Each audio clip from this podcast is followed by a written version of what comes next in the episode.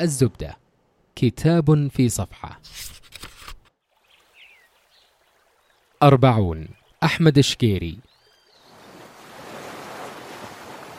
عن الكتاب. كتاب في 270 صفحة عن الدار العربية للعلوم ناشرون. وتم نشره عام 2018 الكتاب عبارة عن مجموعة خواطر عن الإحسان والتحسين. جمع شكيري هذه الخواطر بعد رحلة خلوة لمدة أربعين يوما في أحد الجزر وقسم كتابه إلى عشر محاور هي مع حياتي مع قصصي مع نفسي ومع ذكرياتي ومع حكمي ومع حكم الناس ومع كتبي ومع تحسيناتي ومع الله ومع القرآن. واشتمل كل محور على أربعين خاطرة. عن المؤلف أحمد الشكيري. إعلامي سعودي له العديد من الكتب والبرامج التلفزيونية حول مساعدة الشباب على تحسين أفكارهم وتطوير مهاراتهم. اشتهر بعد سلسلة برنامج خواطر. أتم دراسته الثانوية في جدة، ثم سافر إلى أمريكا حيث حصل على بكالوريوس إدارة نظم وماجستير إدارة الأعمال من جامعة كاليفورنيا. زبدة الكتاب يقول: هناك عقد وذنوب وعادات لا يمكن علاجها أثناء الحياة اليومية وهنا يأتي دور الخلوة للوقفة مع النفس وإعادة برمجتها وتهيئتها بشكل كامل. وفك ارتباطها بما تعلقت به من ملهيات الحياة اليومية ولا بد أن تكون الخلوة لأكثر من يوم وينصح بأن تكون أربعين يوما. وفي مكان بعيد عن الناس وعن مكان حياتك اليومية وعن وسائل التواصل الاجتماعي. وبعيدا عن أي شيء ترى أنك مدمن عليه. ومن أهم أهداف الخلوة تهذيب النفس والتوقف عن العادات السيئة وتقييم الماضي والتخطيط للمستقبل والتفرغ للقراءة. ويحكي قصته مع أحد المعجبين الذي حاول استفزازه لكنه تذكر الهدي النبوي فبدلا من الجدال التزم الصمت ومع الوقت بدأ المستفز بالارتباك ثم بالاعتذار ثم قبل رأسه وذهب. وهنا تجلت له قيمة الصمت كما يطرح مبدأه بالنسبة للسيارات حيث قرر التوقف عن الهوس بها وتغييرها فقط كل عشر سنوات حتى أن سيارته الأخيرة من نوع لكسس باعها بعد عشر سنوات من الاستخدام بأربعين ألفا وقام بشراء سيارة كيا بنفس المبلغ. ويحكي قصة تأثره بمحاضرة عن الصلاة شاهدها في التلفزيون. فقرر ألا تفوته صلاة الجماعة في المسجد سنة كاملة وبالفعل قام بذلك فوجد بركة هذا العمل بشكل لم يكن يتخيله. وعن القراءة يقول هناك عبارة غيرت حياتي كانت من كتاب العقل المتعلم.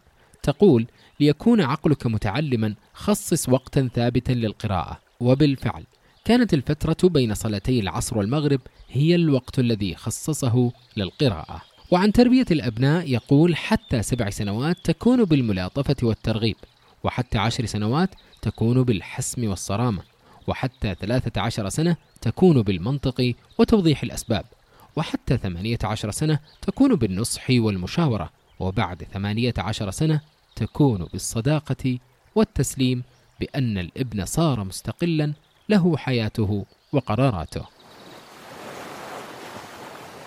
أما مع القرآن فيقول تأملت في آيات الخلود فوجدت أنه من كرم الله أن يعيش الإنسان ستين سنة ثم يخلد في الجنة لكن ليس من العدل أن يخلد في النار فوجد الجواب في قوله تعالى ولو ردوا لعادوا لما نهوا عنه وإنهم لكاذبون وهذه الآية توضح أن هؤلاء الكفار كاذبون وأنهم حتى بعد رؤيتهم للنار لو ردهم الله للدنيا لعادوا للكفر.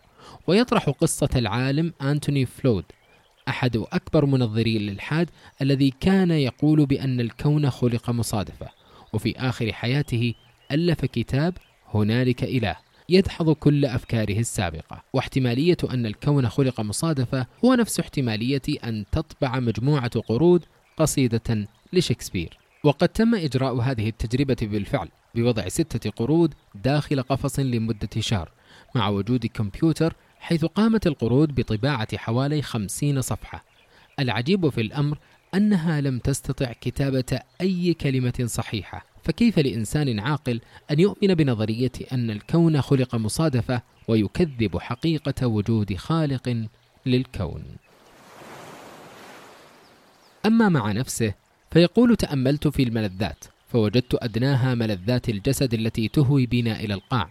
وأعلاها ملذات الفكر وعمل الصالحات التي ترتقي بنا إلى القمة. ولعل السبب الرئيس في عدم الإنجاز هو الانغماس في ملذات الجسد والإدمان على العادات السيئة.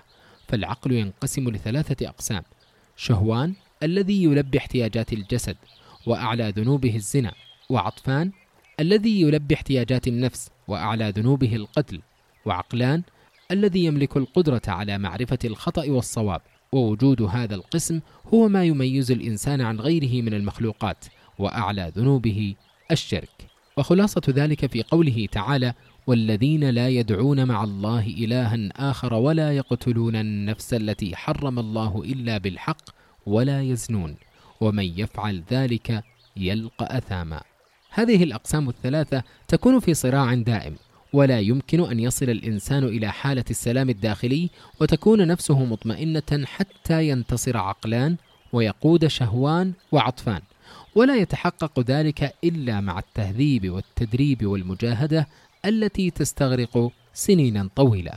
وأهم أسلحة عقلان للوصول لحالة السلام الداخلي هي العلم.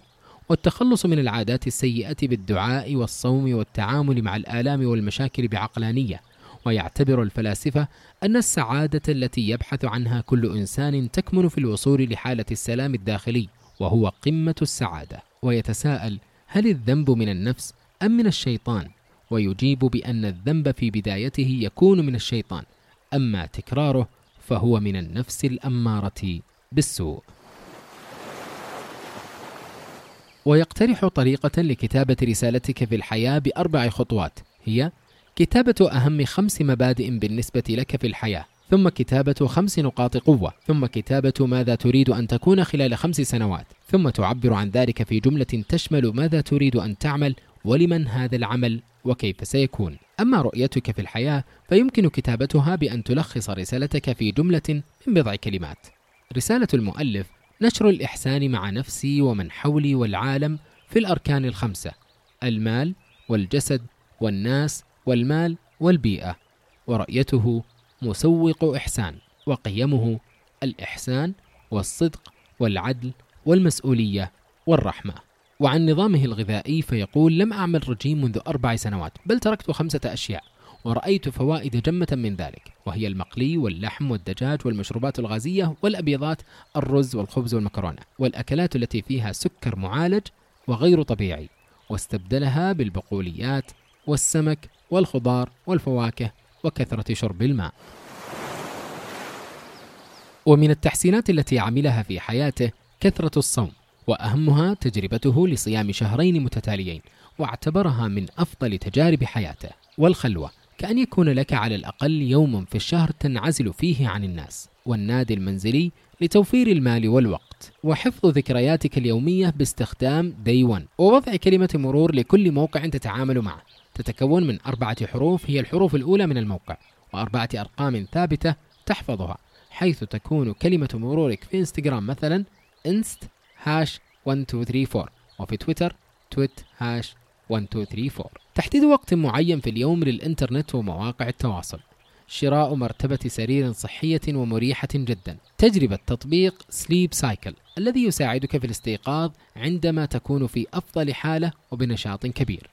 الاستفادة من فترة الصباح ووضع روتين بداية من صلاة الفجر والرياضة وبالتأكيد ليس من ضمنها أي من وسائل التواصل الاجتماعي.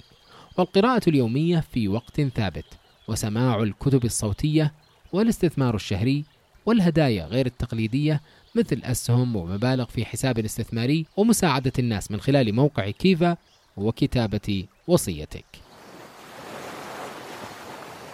ومن الكتب التي نصح بها كتاب مدارج السالكين وهدي السيرة النبوية لحنان اللحام ولقاء خمسة رجال في السماء لميتش ألبوم وكتاب ماذا نفعل عندما نصلي لفنسنت برومر وكتاب رباعية التدفق المالي والأخلاق لأرسطو والجمهورية لأفلاطون ومفارقة الوقت لجون بويد. كتاب قيم وفيه كثير من التأملات والإيمانيات والإيجابية والأفكار الملهمة والنصائح القيمة والتحسين ويساعد بشكل كبير في مراقبة الذات وتطويرها.